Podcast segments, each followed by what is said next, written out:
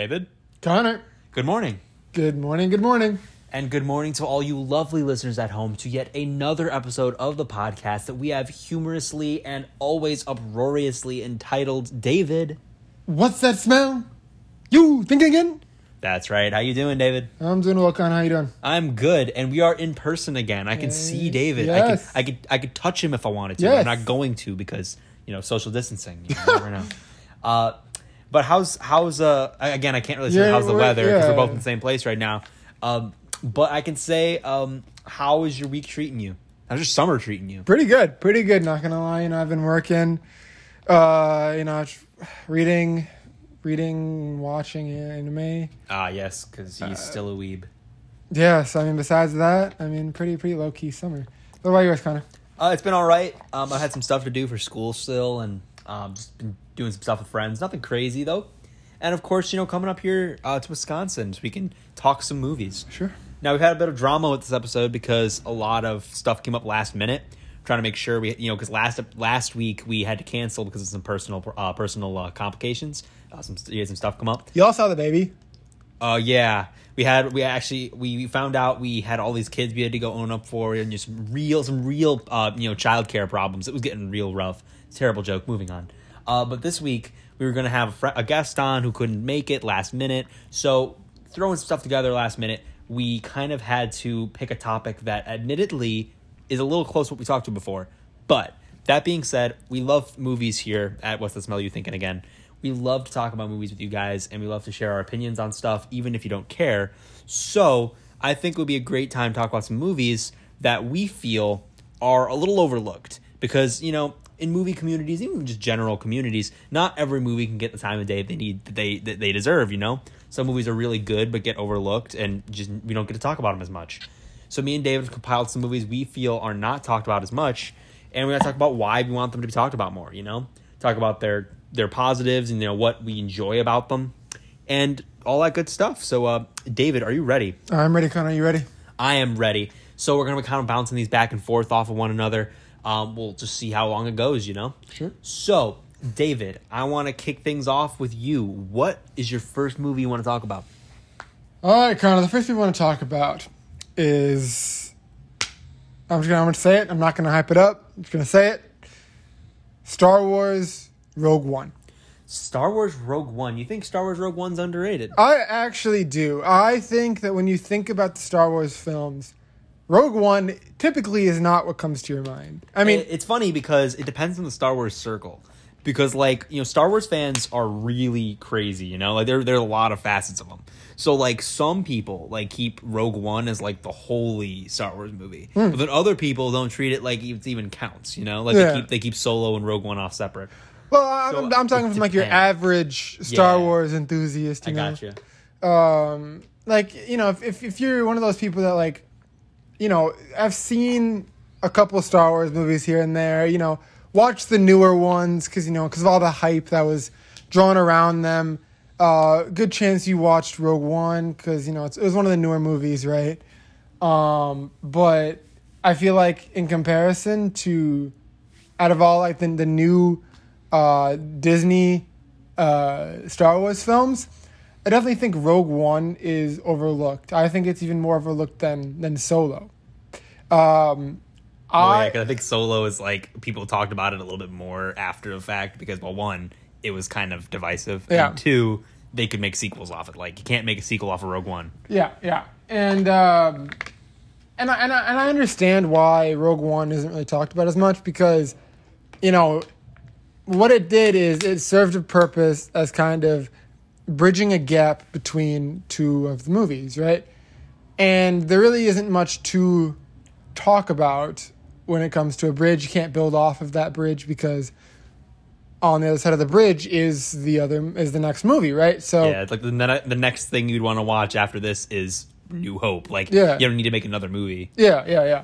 So it, it did indeed serve its purpose, um, but I think that Rogue One as a standalone film works. It works of its purpose, and it's it's it's a quality film that I think is heavily overlooked. I think that you know if you're bored one day, you want to watch uh, a good Star Wars movie. I think Rogue One is definitely one that you could you should you should definitely check out. You know, I think it has a lot of drama, has a lot of action. You know, has you very invested in these characters that you've really never seen before, right? Um, after one movie, and I think that's and that's pretty awesome. I think it's pretty powerful um, to say for like uh, a, Star, a Star Wars franchise, which a, a series that we've been following, kind of the same characters the entire time. With this, you know, it's kind of a a side plot. You know, it still connects to the rest of the story, but it, it diverges in a way that that works, and I really like it. So I think that next time when you're trying to figure out which Star Wars movie you want to watch, I should definitely say uh, put put Rogue One in the hat. Yeah. Um, okay. So real quickly, because um, I know we want to want to help some people who haven't seen it. So for those of you who do not know about this movie, uh, essentially the plot is, as we mentioned, it's a bridge between a couple of movies. Essentially, at the very beginning of A New Hope, the original Star Wars movie, uh, they imply that they that you know the, the, rebels have just gotten access to the blueprints for the for the Death Star. Well, this movie essentially covers how they got those plans. So it's it's literally the mission that leads up to the rebels getting the plans for the Death Star. So it literally is movie DLC, and I, I, I like that. I really do think if you're gonna do a kind of movie like that, Star Wars is a great franchise for it. It's got a lot of stuff going on, a lot of moving parts, and a lot of of people really invested in the story. So DLC, I feel like could totally work for this. Um, me personally, I wasn't huge on the movie. I enjoy it fine. I think it kind of suffers from the same problem that Solo had, where it had way too many characters and I did not care enough about them to really love it. But that being said, I think it has some really engaging action scenes. I think those are probably the best part of the entire movie is there how fast those action scenes are. And absolutely, like you said, if you're doing a Star Wars roulette, like hey, let's watch a Star Wars movie, this is one you should definitely include in there because it has the quintessential fun Star Wars elements in it. And I really I, I enjoy it for that. I think it's flawed. I think it really has some bad character stuff, and I think the second act of that movie is pretty pretty hard to watch and how slow it gets. That being said, I think the movie does serve its purpose pretty well. Like and you mentioned, it's fun. Mm. It's a good Star Wars contender. I, I agree with you for that. Um, I wouldn't consider it overlooked myself because I guess I'm more I'm more connected to Star Wars people, but I do recognize in the common consciousness it is not that high. So moving on to my choice, I know I just talked a bunch. I got no some more to no say. Um, the movie I want to talk about. Oh, oh sorry about that. It's all good. Uh, the next film I want to talk about is the film uh, Labyrinth, uh, the, the, Jim Henson classic. Um, I've talked about this one before on our '80s episode, so I will not go crazy into it. Actually, it might have been the '90s episode. I don't remember exactly. Uh, actually, I think it was '90s. Uh, so Labyrinth is just a delightfully fun movie. I love movies that are just a fairy tale and letting you just kind of absorb the fairy tale, you know? Movies kind of like uh movies like Time Bandits and just like assorted 80s movies, 80s and 90s movies had this kind of like fairy tale vibe where just like you got sucked in this world. It was a kind of a kids fantasy style thing and it didn't have a lot of rules. It was very flowing and just very weird and crazy and creepy and strange. And I think I, I think Labyrinth is probably the best example of this because it has so many iconically memorable moments. It's got amazing puppetry, some of the best puppetry I've seen in a film, period. It's got some crazy unique effects. And it's just a very unique film. I think anyone can find something to enjoy about it because it's so weird, you know? Uh, and I love I love David Bowie. Like David Bowie just owns the movie with great performance. I love his costume. I love the music. That being said, I get why it's overlooked. I get why people don't look at it. You'll watch it. Like it's so weird. It can get kind of alienating, you know? Like yeah. not everyone can sit down and watch something so bizarre and just accept it, you know? Sometimes people are going to have some questions. And I get that. And I also think in, you kind of have to be sold on David Bowie's music because he's it's such a strong element and you got to be in for the fact that it's so weird. like not, not everyone is going to be going into this and watching scenes like near the end where David Bowie's dancing with with the Jennifer Connelly in this big wedding gown. You're like, okay, what's going on? You know, like there's a certain excuse me, there's a certain level of this that's like a little hard to follow. Yeah, which I get. Uh, I get why it was not super well received when it came out. That being said, I do really recommend it for people who enjoy the strange and the bizarre because it's fun. It's really fun. and it's got a lot of charm in it. You know, it's never it never you know blows its load by being too serious or too weird. I think it walks the line very well. have you seen it by any chance? Mm-mm, oh man, no, it's a classic. I really recommend this one for anybody, especially musical fans. I think this one will definitely scratch the itch for musical fans. What's it called again? Uh, Labyrinth. Uh, you if y'all probably he's gonna looking it up. Maybe he can get me the year. It might be ninety two. Uh, is it ninety two? 86. 86. I knew it was the 80s episode. Crap. Well, regardless, fantastic movie. I love it to death. I will watch it any day, despite the fact that it is not a perfect film. I agree, it is not perfect. Uh, David, what is your next film? All right, so uh, next one I'm gonna cover is a movie that I recommended in the past before, um, during the suggestion section. Um, and I think this movie is kind of underrated. Um, it's on Netflix. Um, I think I think it's definitely a hidden gem on there. Uh, it's called American Honey. Excuse me, sorry. Um, I have not seen this one, so this one David can cover entirely. Okay, all right. Um, so, from what I remember, um, American American Honey is if, if you haven't seen it before, it's at this story, a story of a, this girl. Um, Ah, crap! I forgot to summarize Labyrinth. Sorry, y'all. Just watch it. It's weird. yeah, uh, so, so this girl, um, who I believe is tasked, or I guess she kind of lives in a, a a lower socioeconomic location, right?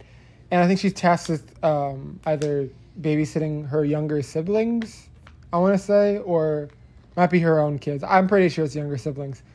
Um, and she ends up running into um, this van of these people who kind of live this uh, vagabond lifestyle who go around Like a commune. yeah, kind of. And like they they're in this van, and they kind of go around and um, put flyers and try to raise money um, for their for that to I don't know help Cause, yeah. for their cause, you know.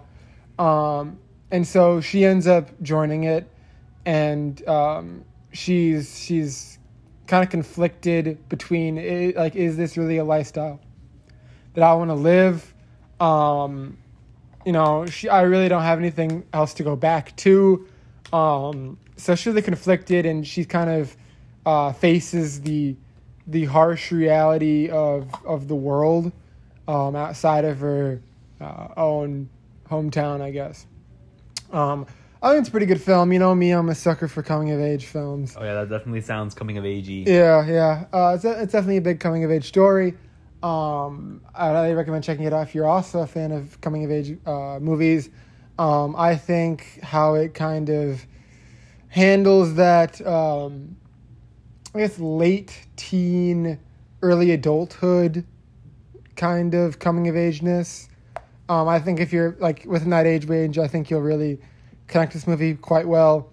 Um, I definitely think it's one of those kind of movies. Um, so yeah, I, highly recommend checking it out. American Honey. I'm pretty sure it's on Netflix. Yeah, that that reminds me of an interesting topic to real briefly talk about.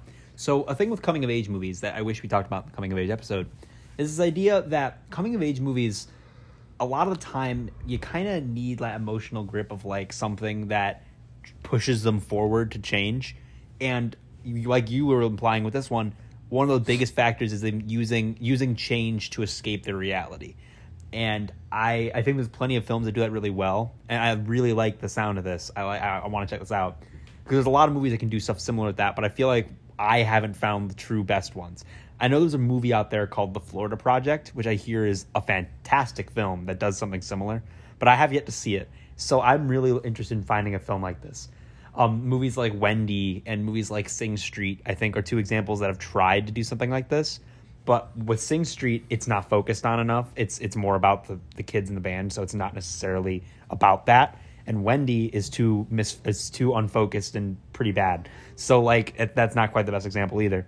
So I'm really interested in that. Like the idea that coming of age is a is essentially something forced upon you because of a, because of escapism when your your situation's bad, and it's basically kind of like this survival of the fittest kind of thing. I like that a lot. Uh, another example of that that I think could have done it better was Honey Boy, which came out a couple years ago. Uh, is another example that I feel like could have done it better. It did it well, but I think it could have done it better. So I'm really curious to check this out and see how this balances out. It's really good. Yeah, and I've I haven't heard much about it either, so I definitely can see that being overlooked.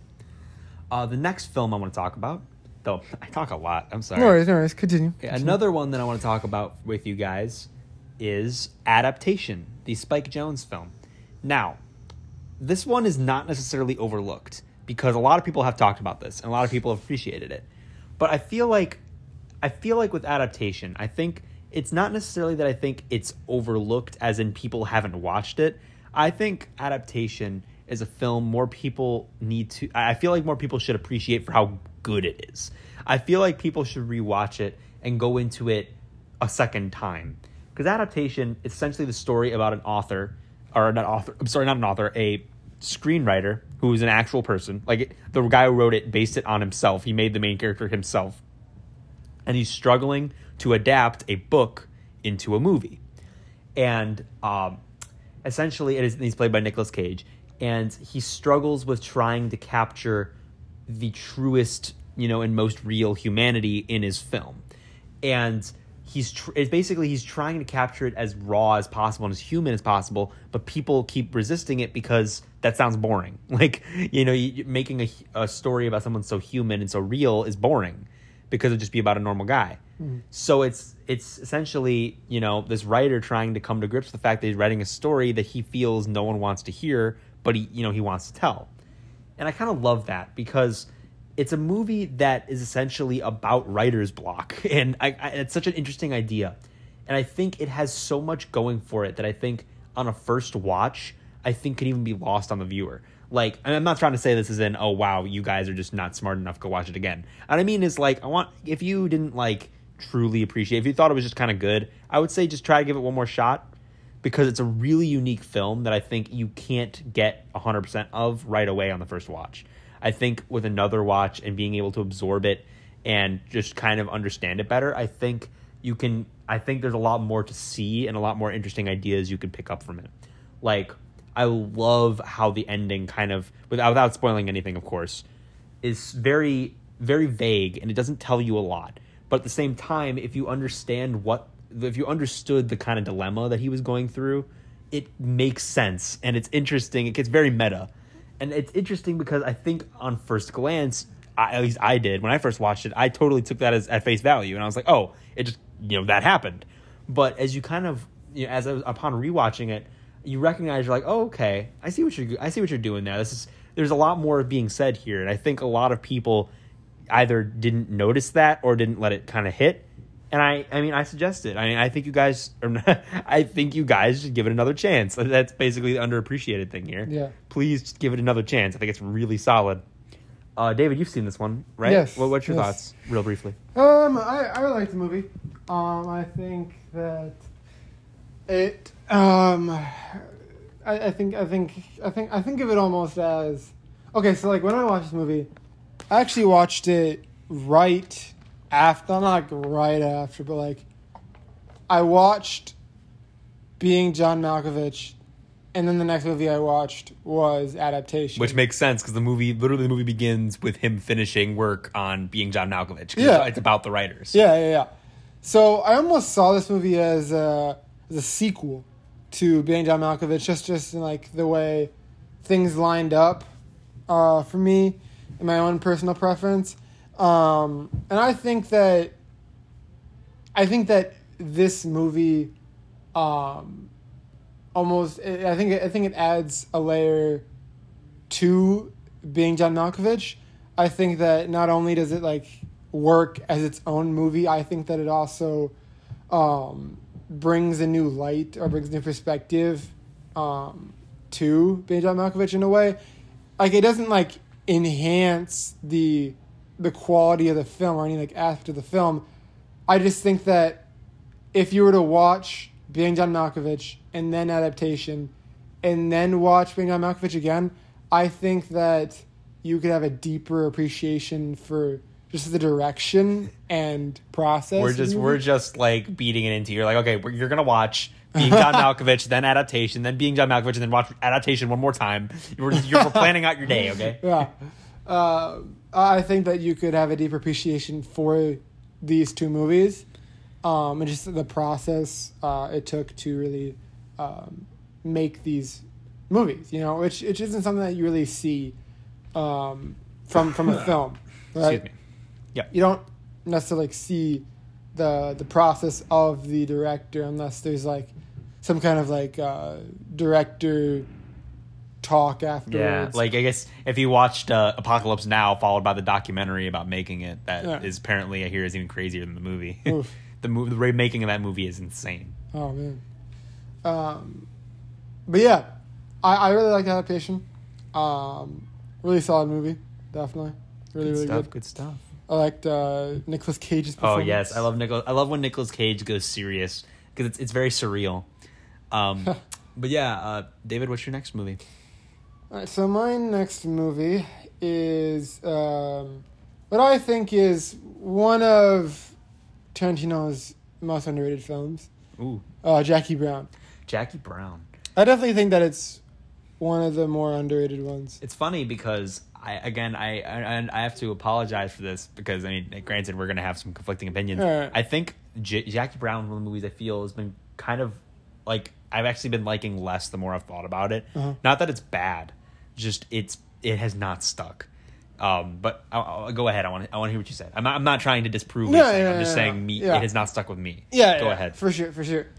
Um, so when when I talk about these movies that I'm watching or that I'm mentioning, um, I'm not necessarily saying these movies are good or bad definitively. I am oh yeah, no, saying that we're- like our respectively. opinions aren't fact. Yeah, no, no, no, no, no, no. Okay, so what I'm trying to say is that um, in comparison to other things, these movies that I am talking about, I think are underrated in what they are going for and provide to the viewer. Right? So you think it's like you think like people aren't appreciating that it's doing what it wants to do. Yeah. like it's it's succeeding at what it wants to do. Yeah, yeah, yeah. Gotcha. Yeah. Um, because that's that's kind of what I view as a, a underrated film. You know, a movie that that does succeed in what it's trying to do, but people aren't recognizing that. You know, I, like that is what I view as underrated. Not not being a movie that is good and people aren't recognizing how good it is because that's completely subjective, right? That's literally, that's literally what I just did, but no worries. Yeah, yeah. I guess the the, the, round, the roundabout way. Guys, adaptation's really good. Yeah. Stop saying it's not the best Spike Jonze movie. It's better than her. It's better than her. Okay, go ahead. Um, so Jackie Brown, it was a it's a weird movie. Um, it, it it isn't it didn't really feel like a Tarantino movie at first. Um, as it went on, it kind of developed that, but I definitely think it's one of the slower. I feel like the best way to describe it. I mean, granted, David won't be able to relate, this relate, to this as much, but it's almost like if Tarantino did a Coen Brothers movie. That's kind of what I feel like the movie is. Um, granted, people people hearing this might completely disagree because David can't dispute it because he hasn't seen enough Coens. But that's how I felt it is. Interesting, interesting. Uh, so yeah, I just think that um, a- as a Tarantino movie, I think that of course it is one, um, and I and I definitely think it does hit its mark, um, and I, I just don't think enough people are recognizing that. I think that in comparison to, I guess some of his better works like uh, *Glorious Bastards* or *Pulp Fiction* or *Django*. Um, I think it's definitely one of those that um, people, in my opinion, aren't aren't really giving it the time of day.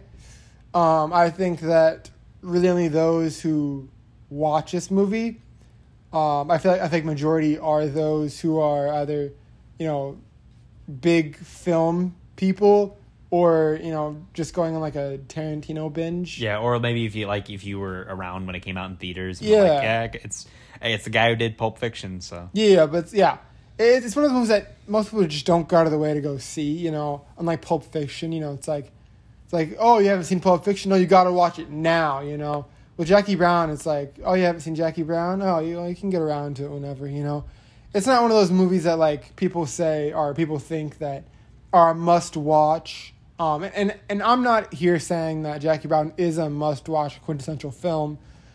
No, I'm not saying that. I'm saying that as a Tarantino film and for what the themes and what the movie is trying to portray, I think it's a very fun and interesting film for what it is, and I'm saying that like if you're looking for a Tarantino film to watch, I'm saying so similar to Rogue One in a way.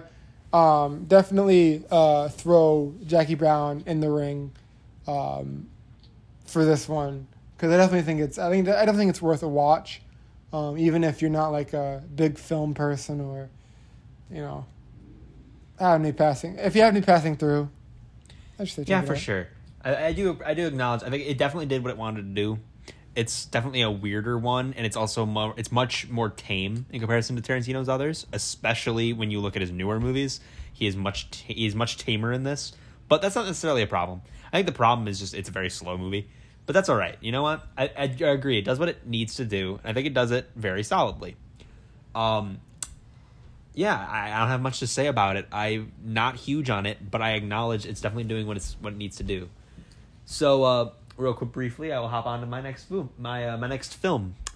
So, this one is another one. I'm gonna feel bad about this one because I just said I think Jackie Brown gets a little slow, but I'm about, about I'm about to talk about a movie that is the king of slow, but it's worth it. It's a movie called Locke. Whoa, whoa, Yes. whoa, whoa, whoa, What? What? whoa! Nothing. Okay, sorry. I'm just saying, whoa. Yeah. So Locke, it, I for, it's I forgot the guy. I forget the guy's name who directed it. Uh, he's he is the guy who did the Bumblebee movie, um, I believe. But it's a very slow movie, and it takes place in a car. That's the entire movie. So no, that's not it. It's L O C K E. Oh, So it stars Tom Hardy, and he's driving a car the entire movie. And the film essentially is a bunch of phone calls he makes where essentially his life is falling apart and he needs to keep it together. And what I love about this movie, it, it's not an easy watch because it's very slow. Even though it's only like 80 something minutes, it's very slow. Uh, what make what makes this movie great is it's a awesome and very or not awesome, but a very tense and kind of painful look at anxiety. does he ever leave the fear. car? Yeah, it no near the end. Okay. But it's about it's a movie about anxiety and pressure and it's a movie about like when everything seems to go wrong and you just need to manage it. It's kind of like watching a car crash. Like you kind of can't look away because everything just seems to be going wrong and you're seeing him kind of just deal with it. And it's a really inherently relatable feeling because we've all had times where we're overwhelmed with stuff. A lot of stuff's happening and hitting us at once and it's hard to manage. That's what this movie's about.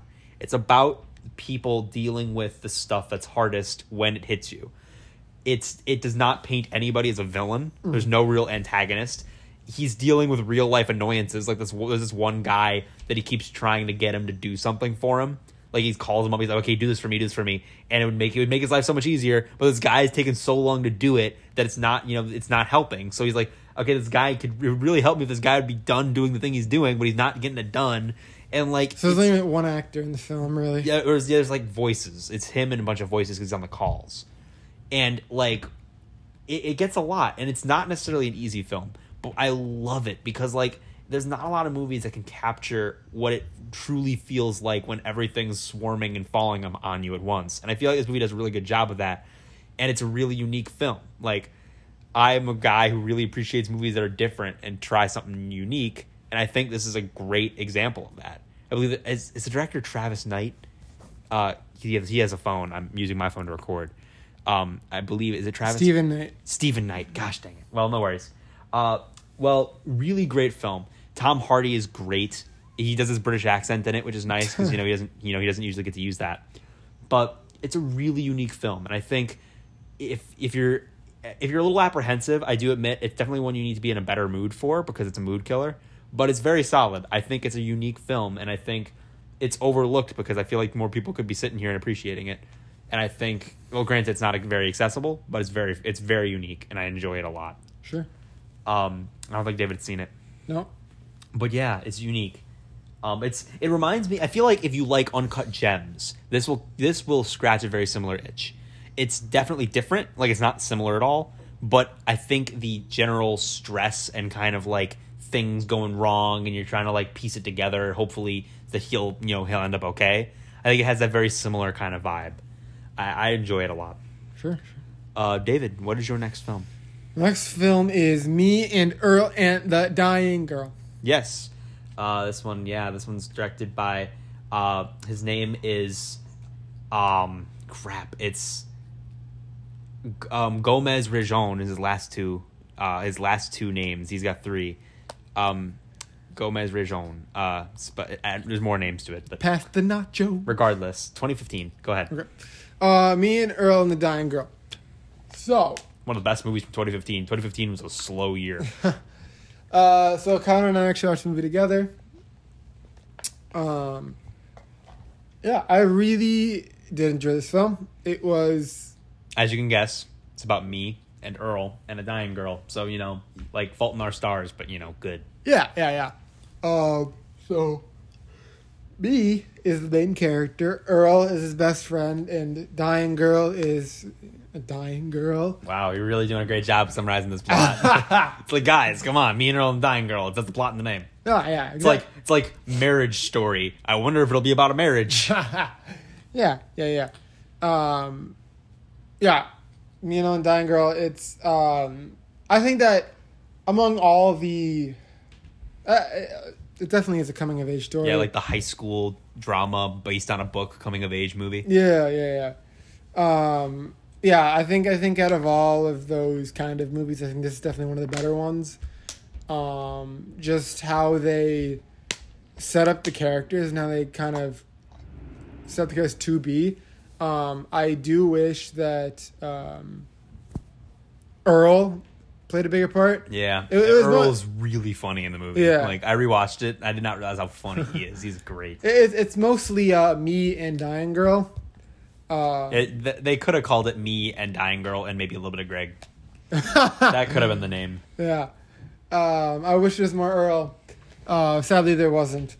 Um, but I think that just how they portrayed the characters and where the story was going, it was a lot of fun and it was very interesting to watch. You know, I think it's definitely um, out of all the coming of age films that I've seen, I think it's definitely one of the better ones.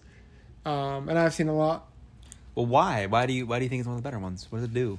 Um, oh, it's it's been it's been about a year since I've seen it actually. Well, I know, but like, what what stands out about it? Like you you remember it. Like something has to stick out in your brain. So Yeah, I- what sticks out? I, I, I don't. Who, what's the main character's name again? The main character's name is Greg. Greg.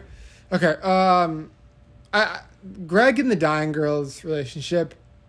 I think that stuck out to me the most. Um, just how, I guess, supportive. Um, he was. I, I feel like Greg as a character is very relatable. Um, because I feel like They have a very they have like a very non romantic rapport, which is kind Yeah. of funny. Like they treat it like it could be a romance, but it's they do not have romantic rapport. It's Yeah. very funny. It's a very unique kind of relationship. Yeah, yeah. I feel I feel like Greg could be any of us.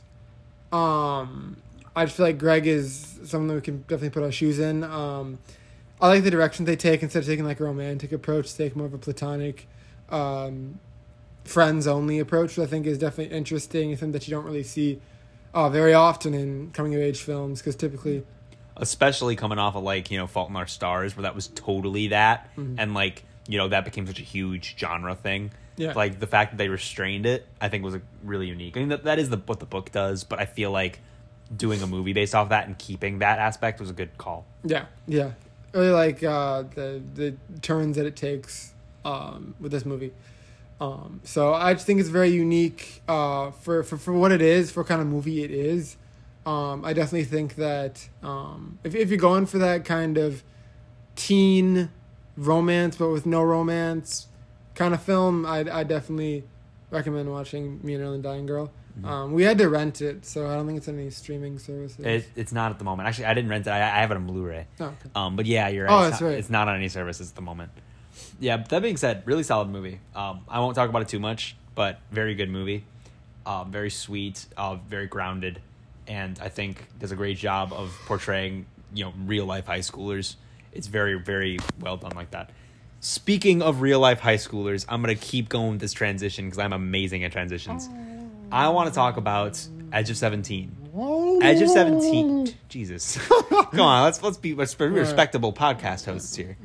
Uh, Edge of Seventeen, I think, is crazy overlooked because one, it does totally fit in with a lot of the other um, high school coming of age movies. It fits in with the same kind of thing. It even has a lot of the same tropes. You know, it's got like it's got like the, the super chill teacher he talks that they talk to. It's got teen angst. It's got like the best best friend and him breaking up. You know, it's got it's got a lot of the tropes. It's even got like the the, the dude crush that everyone loves, The and it's super perfect. crush. I I acknowledge that it is definitely has a lot of the same tropes, but Edge of Seventeen does some really unique things, and it all comes down to Hailee Steinfeld. I think she is beyond great in this movie. She's a Uh, good singer. yeah, she's also a singer, and she's also Kate Bishop in the Hawkeye series, and it's gonna be very exciting. But she is fantastic here because I I just love how fed up she is with everyone because that's totally what high schoolers are. Like the thing with high schoolers is they're at such a point in their life where they're they kind of point fingers at everyone else because they don't really know what kind of person they are. And that's totally the vibe I get from her in this movie. Like she is so fed up with everyone else. Like she thinks she is she knows everything she needs to know except herself. And there's just so much pent up aggression and like the snarkiness and you know just craftiness in her that I love. She's so absorbing to watch. And it's just very unique amongst these movies because like even movies I really love like Lady Bird and even Me and Earl and the Dying Girl, I think while they capture something real, I don't think they capture it in uh, they capture it in a more idealized way. Not super idealized, but more idealized. I think with I just I just seventeen, it hits you with this really weirdly, uncomfortably real vibe with her, where she's she makes a ton of mistakes. She is not she does not know herself at all. A lot of the stuff she wants ends up being stuff she doesn't want. She's losing it. And I, what I love about this movie is they tr- that's the point. The movie goes through its you know the events of the plot with her you know kind of being very flip floppy on her personality, and the movie kind of comes crashing down on her when she realizes that she doesn't know herself and she's getting tired of you know not knowing that and dealing with a lot of pent up aggression and anxiety because you know she doesn't ever address her problems because she's too busy you know thinking she's got everything else down pat. Sure. It's unique and it's really funny. Like I love Woody Harrelson as the teacher here. They have great rapport with her. And it's just a really engaging and really unique film that I think touches on real life high schoolers in a way that not a lot of movies do. Uh, and I think it is one of the best high school dramas and high school uh, coming of age movies. I highly recommend it. Like it's really unique, and I think it's really overlooked too. Uh, it's so overlooked I don't even know the director. um, so I highly recommend it. Um, David, do you have any thoughts on it? Um, I, I think I think you did everything. I don't know what else to say. Uh, well, very good movie. Uh, David's seen it too. I've seen it. Um, I, I would summarize the plot, but you know, it's a high school coming of age movie. It does not have a big plot. Um, but yeah, uh, David, do you have another movie? Uh, yeah, I do. Very good. Please spill the beans. Chicken Little. Chicken Little, Now, Chicken Little. You you probably all heard of the Chicken Little. Disney movie from what 2003 I think a little bit later. or 2000, no 2005. You're right, 2005. Um, I think okay. So like Yeah, I'm gonna Google. I'm gonna Google it on your phone while you wait. during this time, um, Chicken Little was um, okay. So like that was in time of Disney's kind of uh, move to uh, CGI. Um, I'm just gonna, yeah, I'm just gonna Google it. No worries. uh, in time of CGI, um, and it was in their early days. So back then, their CGI wasn't the best. Let's go 2005. Yeah, I'm 2005? I'm very smart. Yep. Okay, cool. I'll keep Google out just in case we need it. Okay. Um, so, it, it- yeah, like I said, it was during the time when CGI wasn't the best. This was like their second. This was Disney's second CG fully CGI film after Dinosaur. Yeah. Um, and I think that among, okay, so I think I think just think that period, that Disney period, I think that unless you were raised on these movies, I think that they don't really resonate with anyone. Oh yeah, I think 2000 after Lilo and Stitch, everything after Lilo and Stitch, but before Princess and the Frog, I think is just complete waste of space. Yeah. I, I've seen. I grew up on these movies. I I have a soft spot for a lot of these movies. But let's get real. It don't look me in the eye and tell me that Meet the Robinsons, Bolt, uh, Brother Bear, Chicken Little, uh, Home on the Range, uh, Dinosaur, and uh, freaking Treasure Planet. Look me in the eyes and tell me those are good movies. Atlantis. Atlantis came out in like in 2000, so Yeah. it does not quite get the cutoff. Okay. Um, let me, I'm gonna check that too, but uh, I'm pretty sure it doesn't meet the cutoff. But don't look, look me in the eyes. Tell me those are good movies. No, No. The Wild, dude. Come on. I forgot. I forgot that existed. Oh my god. Um. I yeah. The oh god. 2001. Yeah, 2001. Even closer to the cutoff. But yeah, Atlantis is really good. Yeah. Uh, but anyways, go ahead. Um. So, like, okay, Chicken Little. I think that among all of them, I think that I don't know. I, I just have a really soft spot for Chicken Little. Um. I really like it. I think that I could I could just go back and watch it and enjoy it as many times as possible, or as like ever since the first time. Um. I, I don't know. I just I really like the humor, the sense, the sense of humor the movie has, and just you know, even though the animation of the movie isn't great, um, I, I- I still, I still really enjoy it. I still get a kick out of it. Um, it- You don't you don't feel it's too mean spirited? You? Like people have kind of the biggest complaint about the movie is that it's really mean. Like the characters are absurdly mean to Chicken Little for like no reason. It's like Hubie Halloween. Like everyone just hates Chicken Little for like no reason, and then like the entire plot is centered around making him look like an idiot. So like you don't you don't believe that's a little too mean? yes, the characters are mean to Chicken Little. I don't know. I kind of just overlook it.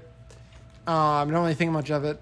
Granted, Um, it is a joke. Yeah, I mean, granted, uh, you know, comedic comedic tastes are always different, but like, I think when characters are truly mean, and I guess it there's an extent to it.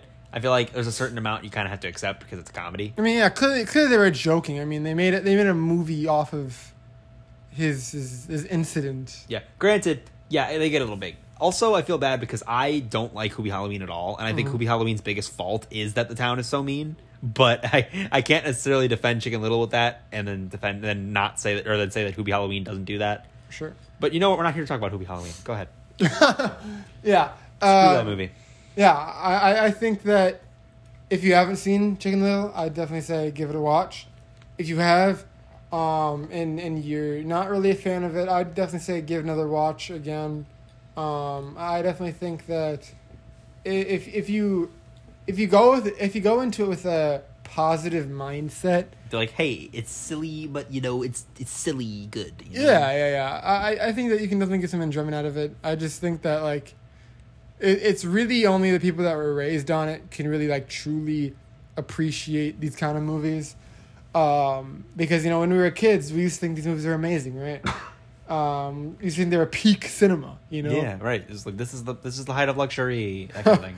Yeah, right, right. Um, but as we've aged, we realize that hey, these aren't peak cinema; they're not even close, right? Um, so I, I definitely think that if we're going past, you know, old Disney movies, tapping into Chicken Little, I, I definitely say uh, give it a watch. Um, yeah, I recommend checking out Chicken Little. For sure, for sure. Yeah, good movie. Um, well, actually, no, it's not a good movie. Uh, I don't like Chicken Little that much, but I acknowledge, I acknowledge that I was raised on it, so I'm gonna have a little bit more bias.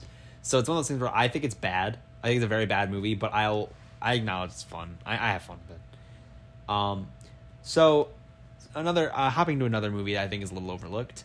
Uh, let's talk about Heather's. Heather's is weird because technically it's not that uh, that- not that overlooked because it's pretty popular.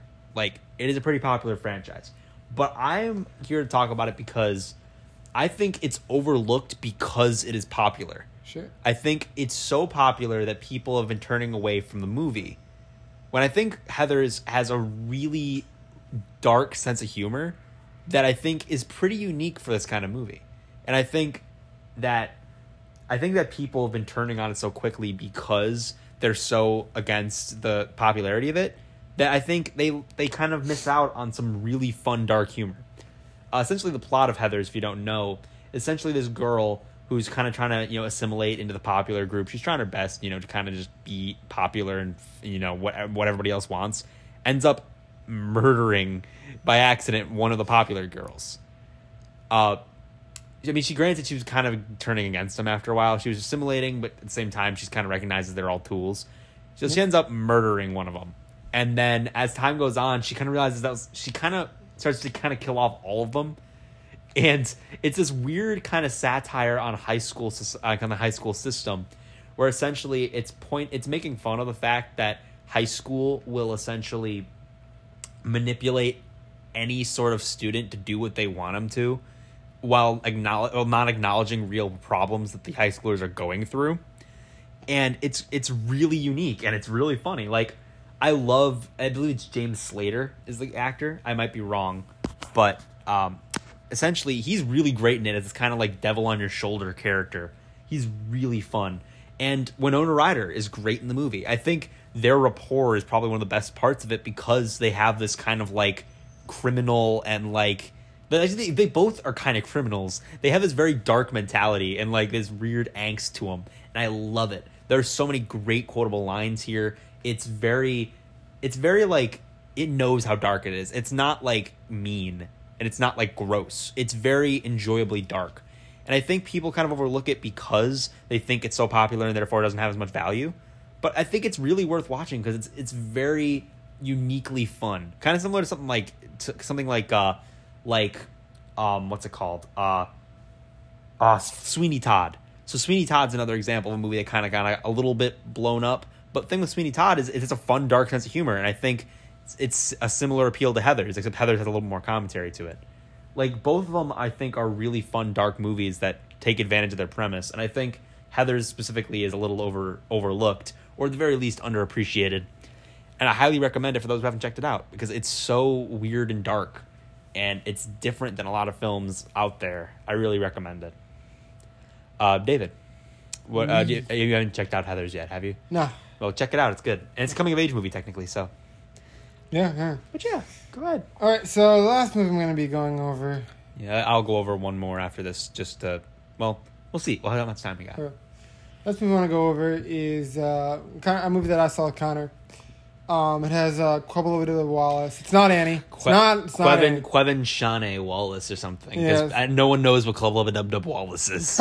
like we made that up because when we were kids we could not pronounce her name because David loved of Annie so much. So um, we decided to call her Lubba Dub Dub Wallace, even though her name is Quevin Shane. Yeah. Uh, but go ahead, or Quevin Shane. I'm not sure. I, I Something bad. like that.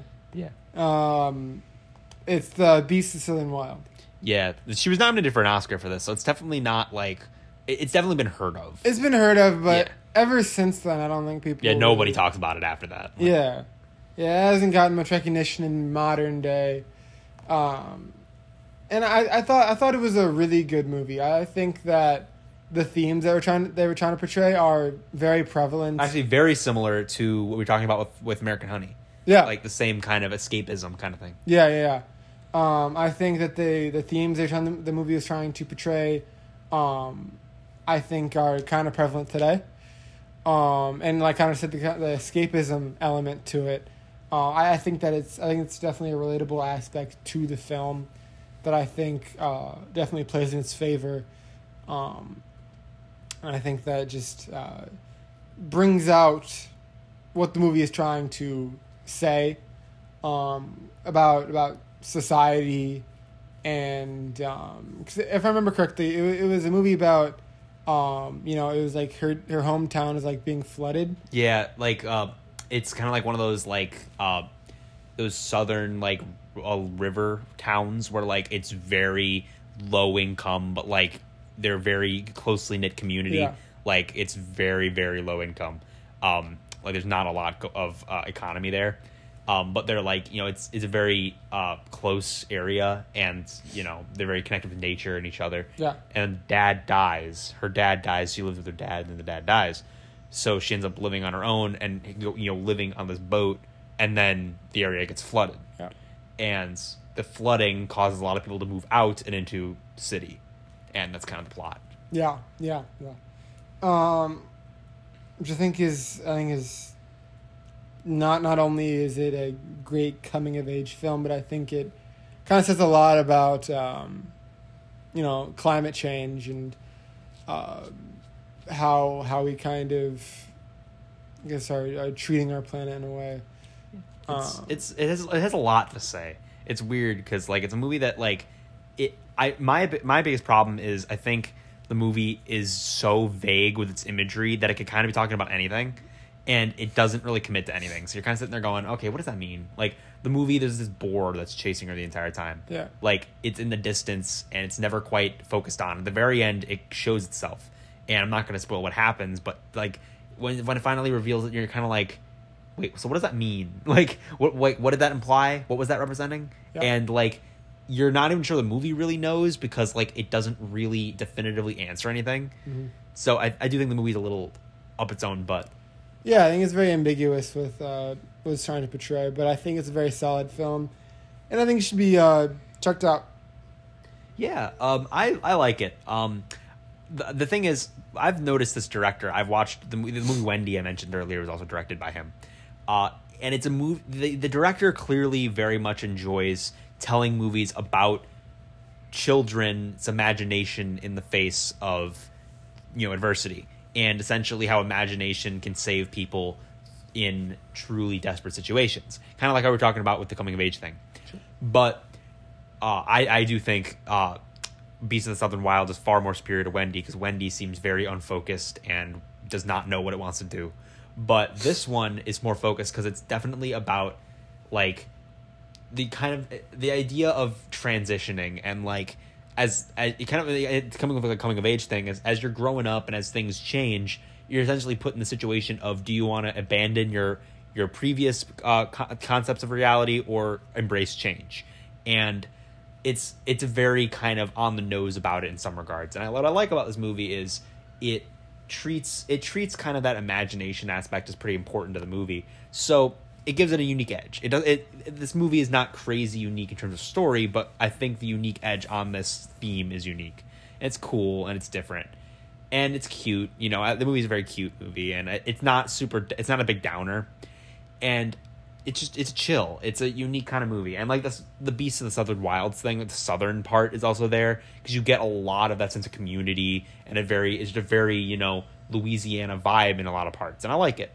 It's a very relaxed movie, and I I think I get why it's over. I get why it's not super well well loved because it's so vague and ambiguous, and a lot of people can watch that and go, oh, the movie the movie's super smart and doesn't want us to understand, you know it's one of those movies that thinks it's so cool and amazing and you're not Yeah. that cool and amazing but i think it does a good job and i think i think it's so unique and well portrayed that i think it's worth the watch um I, I, I would have probably included this too, but I don't I don't love it enough to truly uh, include it. Um, want to do one more? Uh, if you want to. All right. I will very briefly talk about one more. Um, let's talk about Cartoon Saloon. No, I'm just kidding. I talk about Cartoon Saloon a lot. Um, I will be nice and not do Cartoon Saloon. Um, though I highly recommend all of their movies Breadwinner, Wolfwalkers, Secret of Kells, Song of the Sea, all fantastic animated films that definitely need more appreciation. But I want to talk about a movie that I think it's over it's very much overlooked but at the same time i think hang on let me, let me get the just check something real quick. Yeah it's overlooked but it's not necessarily because of any particular reason. Oh and not, not anything particularly strong reason. It's simply just because the director was not well known yet and i think she's recently had a bigger splash so i think her movie's getting resurfaced but i highly recommend it if you haven't checked it out the movie's called the rider uh, it's directed by the person who directed Nomadland and is going to direct Eternals, Chloe Zhao. Uh, the rider is about a horse rider who he ends up getting a traumatic brain injury during this horse. Uh, she was like a bucking bronco rider. He ends up hitting, getting this traumatic brain injury where his arm tenses up and paralyzes at, at any point. You know, he doesn't know when it's going to happen, and essentially he has to deal with the fact that his entire lifestyle has been uprooted. Now, granted, this has been done before. That's a, that's a thing, you know. Yeah. People who are passionate about something in their life being uprooted has has happened very recently with Sound of Metal. That's exactly the plot of that. But what the rider does is really unique. It instead of focusing on his life changing and you know him being sad that he can't ride anymore, he sees it as kind of a, an attack against his masculinity. Once he lost his his riding, he felt like he wasn't man enough anymore. And he's lost a chunk of himself that made that defined him. And i love that aspect. That single concept changes the plot's meaning a lot. So it becomes less about you know someone who can't do what they love and becomes someone who loses what they thought defined them and then has struggling and, and trying to figure out what else that could be you know? Mm-hmm. Like he he spends a lot of the movie not necessarily you know whining and being sad and you know recognizing that like oh my life is over what can i do now? He spends a lot of the movie kind of in the middle road like where he'll kind of ride st- he'll ride a little bit against the w- wishes of the doctor but he kind of resists against it. He has a lot of like you could tell like the way that they show the scenes. There's a lot of personal da- of baggage that he's carrying and not sharing because he that's like kind of like I said that attack against his masculinity. And a lot of his friends keep pushing him forward because they're saying like come on this is this is what you do you know? This is what we do. And it's really unique because like that's such a unique perspective on it. Like i love how raw and emotional that is. And like it feels very human. Um and there's a lot of unique aspects of this movie that are just alongside it too. Like there's unique bits and pieces here and there like his sister has um, a mental issue and it's not a big part of the story. It's literally just his sister has this mental issue and they talk. Like it's just another character. It's interesting because it's it's almost as if you get a look into his life and it's not super you know dramatic or part of the story. It's just his life. And there's a lot of moments that i think tell you not and they don't tell you enough. And you're sitting there going well okay what was the point of that but you realize it's like it's a movie about life and about people you know? So like a lot of the stuff in the movie feels like that. It feels like people doing stuff. And it really adds to the authenticity of the movie. And i really enjoy it. I love chloe zhao's work because she is so human. She is a perfect way to like capture emotion and passion and you that your whole thing. She does a great job of, of capturing that. And she did a great job with this movie also no actors in the movie. They're all real people. Like these are these aren't actors. They're actually the people. Like they they're just genuinely the people. Like the characters. Their character's name is them. And it's unique. It's really well done. Um i highly recommend it if you check it out. Uh, if you're looking for something artsier. Um but yeah it's really good. So that's my overlooks um movies. How you doing man? Good, good. all right. I think it's about time we hop into some suggestions Sure. and talk about what exactly we want you guys to watch. All right, Dave. How many you got? I got three. All right. I oh hey Yeah, three. three. That's impressive. Yeah, yeah, yeah. I'm proud of you. All right. Uh, s- jump into your three. All right, so I've had a lot of time on my hands this this week because you know it's summer and stuff. Mhm. So I've been you know watching a lot of shows and um, just like dropped a couple, stayed with a few. Um, so one movie, the one movie I watched this week, um, I watched it a couple weeks ago actually. Um, I was gonna talk about it last week on the podcast, but I wasn't able to, so I'm gonna talk about it this week. Connor mentioned it a couple times. Mitchell's versus the Machines. Yeah, Mitchell's versus the Machines. I really. I really enjoyed this movie. I really did. It was a, it was a solid, you know, family film that I think that can be enjoyed by anyone. You know, I I really like the. I, I like all the characters. They're all unique. They're all funny. Um, It's funny. I love the thing is, e- yeah, you mentioned each character is super distinct, and that's something that's so overlooked. Like family movies always have like three good characters and then one completely useless character. Yeah. like they're not funny. They're just there. Yeah. Like, and it's usually the mom character. Like, Yeah. mom will just be there, you know, or even the dad character, depending on the plot. Like, they'll always have that one character who just does nothing, but all four of the characters are like super unique Yeah. in this, and they're really funny. I love Yeah, all four. I think get a good amount of screen time. I, I wish the brother got a bit more screen time. That's true, but only because he was so funny. Yeah. um, but uh, but I think that all the characters um, got got enough screen time, and I I think it was uh, I think it was adequate. Um, but yeah, I really I really just like the theme of the movie. Um, it, it is a coming of age film. It's about a girl who's going off to college. Um, you know, robot apocalypse going on. Uh, road trip. Uh, dad and daughter conflict. Um, dad wants kind of like Goofy movie in a way almost. Emotion, anger, frustration, fear. You know, Yeah. line from Chicken Little. Yeah, yeah. It's it's almost like Goofy movie, but with like a robot apocalypse. Bam! Bits of emotion flying everywhere. Yeah, yeah, yeah. Yeah. And in the entire fan, oh, Goofy movie's only. The Goofy Movie's two. They doubled the cast. Yeah, yeah, yeah. So yeah, it's almost like Goofy movie plus apocalypse. Um, and and I think that it's really nice to see a movie like this. Um, I think that um, I think it's an- another dub for Sony. Um, Yeah. I, I definitely think that After Spider Verse, but forgiving you for Emoji Movie. Yeah, yeah. yeah. Um, I think that if they if they were to just come out with more movies like Spider Verse and Mitchell vs. Machines, um, I definitely think that Sony does have a future. I think it's definitely. There's, Could- that, there's that new one on Netflix, Wish Dragon. Wish I haven't Dragon? heard if that's any good. Oh Uh, yeah, I've heard of that too. Yeah, I haven't. I don't know if it's good or not, but that's that's also Sony. So who knows? Maybe there's Yeah. another. Maybe there's another one that we'll talk about next week. It's a banger. Maybe, maybe. Um, so, yeah, I, I think that if if Sony could definitely be coming out with more big titles like this, I think I think it definitely uh, rival the likes of Disney in, in quality films. Um, and that's awesome. Um, I definitely think that this movie does not need a sequel. How they ended it doesn't really seem like there could be or would be a sequel. I have not heard any word about a sequel, but Uh, who knows? I think I think you wrapped everything up nicely.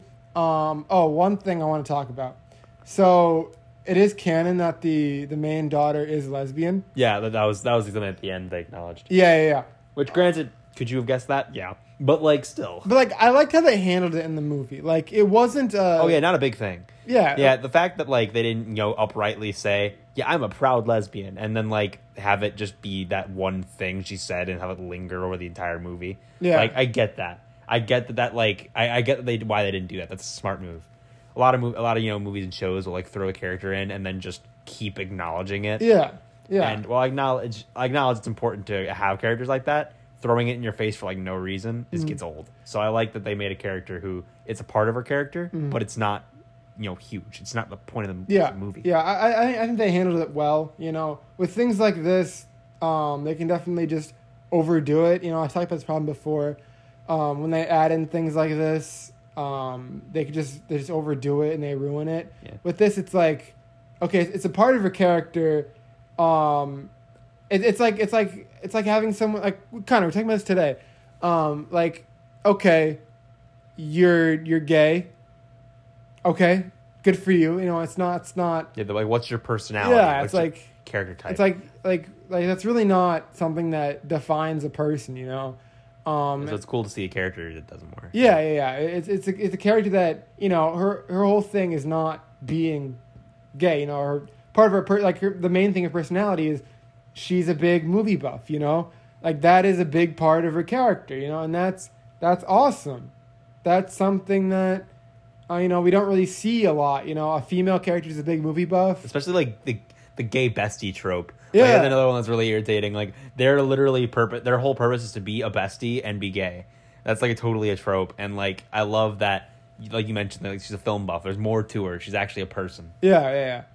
Yeah. Uh, Also, I by the way, before I mentioned, I said uh, you could have guessed that about her character. I'm not. I'm not trying to enforce stereotypes. I mean, in the very beginning of the movie, she goes, "It took me a long time to discover myself."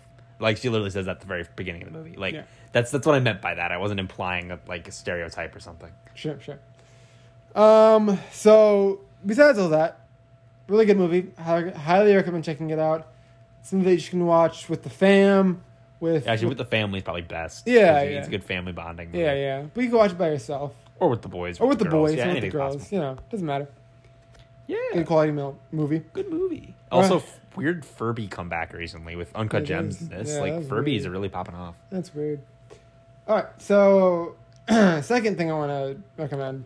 So, uh, it's a it's a anime that I ended up uh.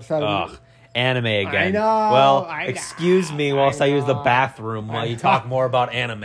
All right, so uh, this is a series I've talked about before. Connor, before you leave, I want to tell you the series, Jujutsu Kaisen. Nice. So I'm talking about that. Demon fingers. Yes, yes, yes. Um, so let me let me first give you a quick synopsis of what Jujutsu Kaisen is about. If if you didn't listen to uh, me talk about it before, So J- Jujutsu Kaisen. Uh, okay, so the, okay. Let me first talk about the reason why I am talking about Jujutsu Kaisen again. Um, it is because I decided to take up the manga of the series. You know, I really enjoyed the series, um, and I was like, you know what, I really want to start Jujutsu Kaisen. Um, I really liked it. You know, it, it's it's a fairly new series actually. Um, came out in 2018, um, and the anime didn't come out until like late 2020. Um, so that means that between the debut of the manga and the debut of the anime was like a span of two years, which is insane because I don't think I've ever heard of a series that got an anime adaptation so fast like Jujutsu Kaisen did. Um, that means that the studio that took up anime Jujutsu Kaisen had that much hope in the series that they decided to take it up so early. Oh, I'm back, by the way. Cool, cool, cool. I'm sure whatever David said is true. Yeah. Um, so the anime season one finished uh, fairly recently, uh, like January this year, I think. Uh, it ran from like October to January, first season, so I decided to read the manga of it. Um, I'm nearly caught up. Um, so one thing I want to talk about is if, if you're considering taking up Jujutsu Kaisen, um, I'd say read chapter zero of the manga. All right. Now the reason I'm telling you this is because there are plot points that come up later in the current arcs right now of Jujutsu Kaisen that I think are relevant. Um, so if you're watching the first season, um, chapter zero isn't really relevant. I think that the characters that are in it aren't really relevant, but I think that later on, um, you'll definitely thank yourself for reading that first chapter um, because things make a lot more sense. Uh, that was a mistake that I made. You know, I was reading the recent chapters and they introduced this character, and everyone recognized him, and I was like, "Who the heck is this guy?" Um, so I went back and read chapter zero, and I was like, "Oh, that's who he is." So Well, maybe I feel like Strike One was calling it Chapter Zero. That was that's how we got to this point. You know. yeah, it, like the thing is, like they didn't include chapter zero in the anime, Gotcha. so Well, that's gonna get kind of problematic in the adaptation process. It's yeah. like, wait a minute, wait a minute, we didn't adapt Zero. Crap. So go back. I, I think they're gonna actually make a movie of because chapter zero is actually quite long. Huh. Oh, they do Um, like an anime movie type thing. Yeah, Well, yeah. usually those aren't canon though, aren't they? Um, yes, they are. Like Demon Slayer was canon. It was, Was it? actually Oh, it was well, actually kind of like. I the guess I'm, next- maybe I'm used to like the Dragon Ball Z type thing, where like every movie is not canon. so Yeah, yeah. My bad. I'm not an anime guy, so no I'm worries, no talking. worries. I'm literally talking out of my butt right now. Yeah, D- Demon Slayer is actually kind of the second season of Demon Slayer. So when the anime of Demon Slayer starts up again, it's going to take place after the movie. Huh. Um, so you actually have to watch the movie before you watch the next season, which Jesus. is kind of Well, granted, I mean, he did come out before the next season, so at least there's that. Yeah. At least it's one of those things where it's like, okay, you got like three seasons, and everybody's like, wait a minute, what happened to season three? And then they release the movie afterward to give you context for season three. Yeah, Yeah, so- that could be bad. Yeah. That's not based off of an actual thing. I just thought it off the top of my head. Yeah, yeah, for sure, for sure. Um, so back back to Jujutsu Kaisen. Uh, read chapter zero first before you actually uh, read the anime. You don't have to, but I highly recommend doing it if you plan to read the manga later on or just later on in general, because there are plot points that come back that I definitely think you should get to have things make more sense. So if you didn't listen to the previous podcast about me talking about Jujutsu Kaisen, it is about. Uh, Holy crap! You haven't gotten to talking about Jujutsu Kaisen yet? I was I, I've been setting it up. Holy crap! Um, All right, the, the the listeners are either bored out of their mind or surprised you're still talking. Holy crap! Yeah, um, I'll, I'm gonna try to make this brief. So, Jujutsu Kaisen, it takes place in a world similar to our own. Um, it takes place in 2018 when the manga actually started. Wah, wah. Um, and so, like I said, but imagine it like so. There are things called cursed spirits, right? And cursed spirits come from negative energy and negative emotions like fear, uh, frustration, stuff like that, anxiety, that leaks out of human bodies, right? And those create curses, right? And curse are Jujutsu sorcerers supposed to exercise these spirits, right? And Jujutsu sorcerers actually used um, controlled cursed energy to fight against um, these cursed spirits, right? that's kind of the premise of the series. Um, the main character's name is uh, Yuji Itadori. Um, he's you know your typical high school kid, um, but ends up accidentally eating a finger of the most powerful um, cursed spirit of all I time. have no clue how that happens. I still can't figure it out. See, like sitting there and saw something on the ground. Like Well, this looks kind of delicious. No, no, no. Okay, so like a cursed spirit is attacking his school, right? And it was trying to go for one of the fingers of Sukuna, which is the demon king or the the cursed king or whatever. Um, and Yuji had it, right? He had it in his hand. He's trying to keep it away from the uh, cursed spirit, right? And um, he ends up getting captured by the cursed spirit, and um, he didn't want to throw it because he felt like he wouldn't be able to retrieve it.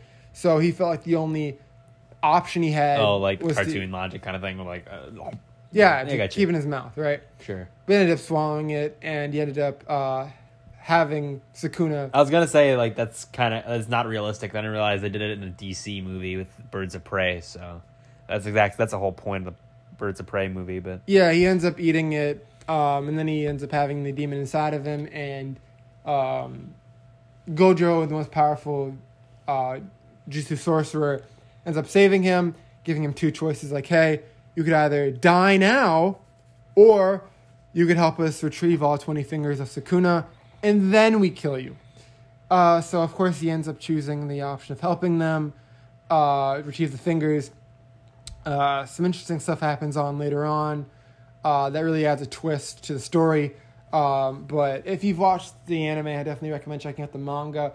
Um, I think that, though, I think it's really up to you um, because the action in the actual anime is a lot better than the action in the manga. Um, but I think if you're really invested in the story, check out the manga. Okay, I'm done talking about Jujutsu Kaisen. I talked about it for like 10 minutes straight. yeah, Jesus, I'm impressed. Uh, yeah, I had a lot to say about it. Go ahead. That's fine. Uh, so I'm done with that. So the last thing I have, I don't have nearly as much to say about it because I've only watched like the first like four episodes. No, first six episodes of the series. Um, it's another anime. It's called Your Lie in April. Your lie in April. Yes. Sorry, I had to emphasize it because you said that very fast. Yeah, Your Lie in April. It is a anime. It's it's a music anime. Actually, I recommend it to read. He said he'd, he'd uh, consider watching it. Yeah, this, music anime is like a whole thing. Like that's a whole subgenre of anime. Yeah, kind of. I I guess you've never heard you guys talk about. Yeah, I think this is my first one, and I, I quite like it. I've I've heard that it's very sad um, at the end. Uh, it's not that sad right now. It's so, anyways, it's about this guy who uh, was kind of forced to play bi- piano. His mom pressured him to be the best piano player at a very young age. Um, and spoiler alert: once his mom passes away, um, he despises the piano and doesn't want to play it anymore. But he's still very good at it.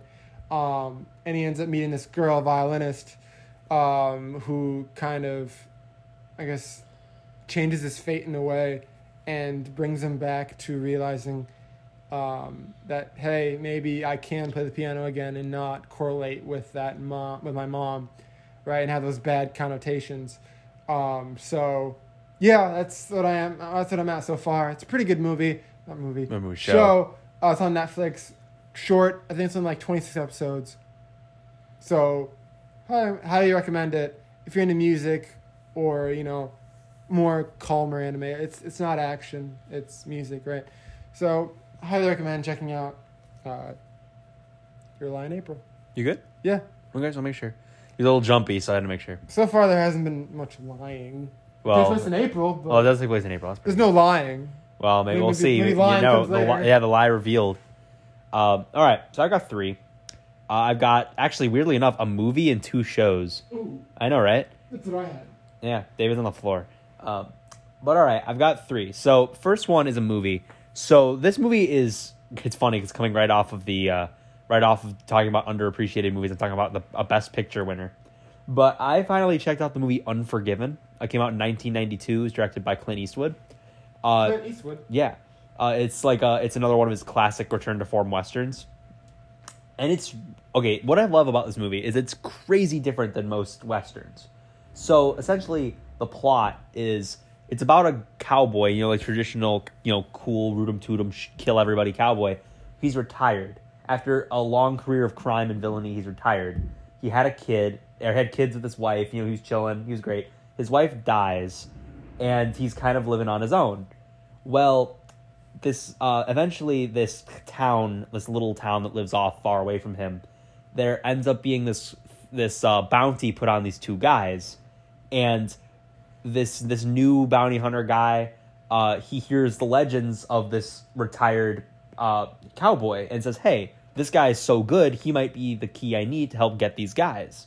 So he goes to you know this retired cowboy and is like, "Hey, join me. Help me hunt him down." Despite the fact that you know he's put this life behind him, you know, and he's like he's obviously saying like, "No, I got to take care of my kids." Eventually, he wins him over, and the they, the two of them end up in being end up joined by Morgan Freeman, who's a friend of the retired cowboy. They go hunt down these two guys. What I love about this movie is, I know it's a little hard to explain the plot. What I love about Unforgiven is it is very anti cowboy trope. Like it, the movie, like the, the main character Clint Eastwood, who's this retired cowboy, legitimately is afraid of his past self. Like he legitimately hates the man he was, and he feels his wife changed him for the better.